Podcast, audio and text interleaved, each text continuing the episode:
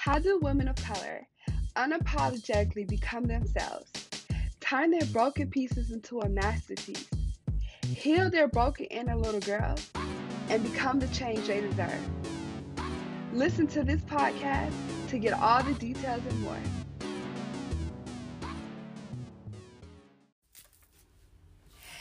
Hey, hey, hey, it's Being Dear, your favorite life coach and founder of Brown Girls Heal Movement. Thank you so much for tuning in in today's podcast. I wanted to take you guys on a journey with me so you can know who I am. So many of you guys see my glory, but you don't know my story, and that's so not fair.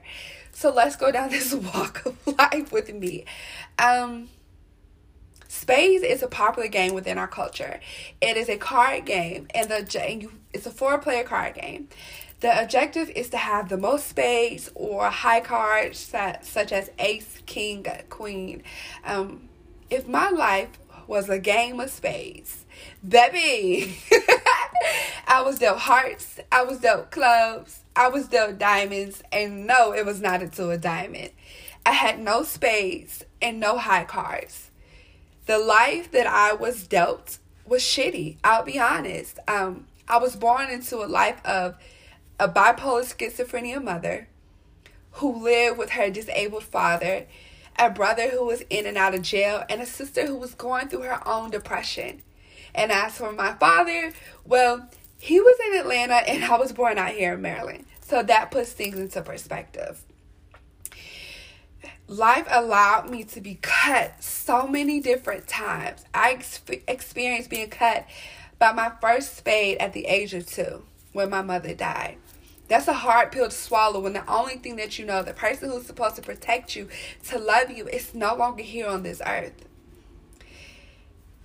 Who was I supposed to turn to? Who was I supposed to lean to? And that very person who's supposed to step in when your partner gets out the spades game is your father. My father didn't want to play. I don't know if it's because he didn't know how, or if he just chose felt like I wasn't a good enough player for him to join the game. So I spent my life trying to find someone to be my partner. Whether that meant me settling, whether that meant me compromising myself, I did whatever it took just to have a partner so I could win this game. And just as I feel like I'm moving along in life, I get cut again. When my younger cousins tell me that my mother committed suicide, I felt so betrayed. I felt so violated. How can you see the cards that I'm dealt? I'm sitting here looking at my hand, and baby, I promise you, that's not in my hand. My mother got sick. My mother died of natural causes. But it's crazy. The one heart I had in my hand just got cut. For me to find out from my younger cousins that my mother committed suicide left me feeling betrayed. Left me feeling like people don't trust me. You don't feel like I'm strong enough to handle the truth. Why didn't you tell me? So I took that on. That is when I gave myself the title of Superwoman. I had to prove to myself and to everyone else that I'm strong enough, that no matter what comes my way, I can handle it. And see what happens when you do that. You find yourself in situations where you shouldn't be in. I found myself in an abusive relationship for two years. And I stayed because I got to prove to people I'm strong enough. I got to prove to people that I could handle it. Because people thought I couldn't handle it before, so they lied to me and told me my mother got sick and died. Hmm. So here I am, so busy trying to win this game with nothing but hearts and clubs, trying to win a game that I was set out to lose. Desperate just to have a partner because the people that were supposed to be my partners in this game, they left. And they both chose not to be present. Let me be honest with you, there was no way I was winning this game. no way at all. Between being cut, my only heart being cut by finding the truth of my mother's suicide, by my diamond, me being the diamond being cut and abused in relationships. And every time I got my strength back, and every time I got hope and courage and felt like I'm a diamond again, I was cut again. When I was kicked out as a teenager and out on the streets, and the only place I had to go to live was with a teacher. I was cut. I was cut to I no longer felt like I was a diamond. I was cut so I no longer saw myself worth and value within myself. I was cut so bad that I allowed people to abuse me, misuse me. I had no more worth. That was it. So all I had left was clubs. So I found myself trying to be in different clubs to fit in. I didn't smoke, I didn't drink, so I couldn't hang out with them. So I found myself being the girl who had sex at a young age, being a teenage being a teenager who was pregnant cuz I was trying to find my club, trying to find my identity. I'm going to be honest with you, when you live in that life, when you're living a life of just trying to win, win the game, and you already set up to lose, baby, you find yourself reneging. And for those of you who don't know, reneging is when you when you play a card. Say someone plays a a two of diamond, and we're not playing Joker Joker Deuce. They play a two of diamond. You play a club, but you have a diamond. That's for reneging. And so I found myself trying to hold on to my diamonds. So I would renege and play clubs. I didn't have a heart to play anymore.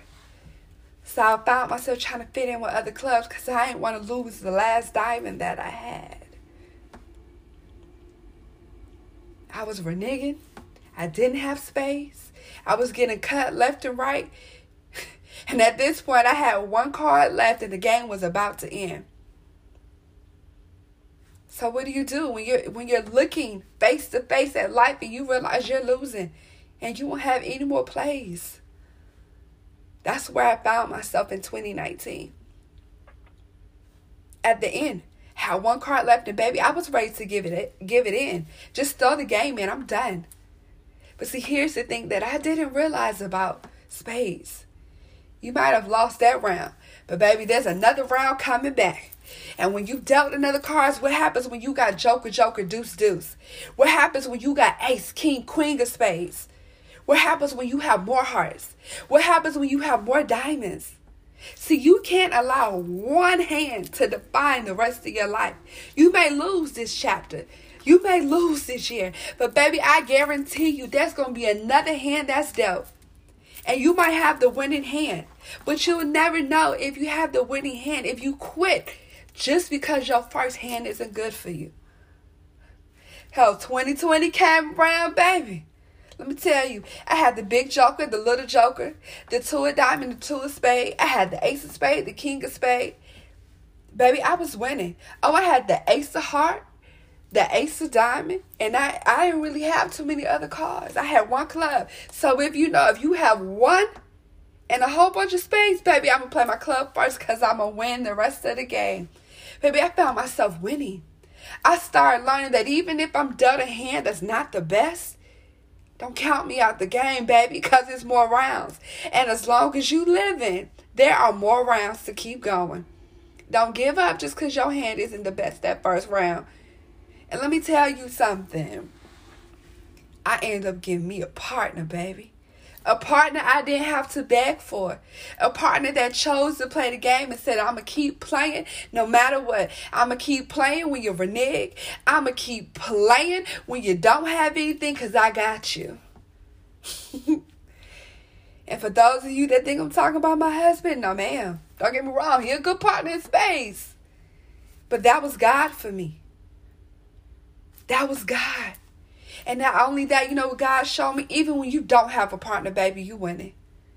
And that's what I need you guys to understand. That life is a game of spades. With or without a partner, visible, you have one. And you your best partner. You should always play spades, counting on your books. When they ask you how many books you have in the spades game, you don't base it off of what your partner has or what someone else has or what your opponent has. You base it off what you have in your hand. And as long as you bet on yourself, that's all that matters.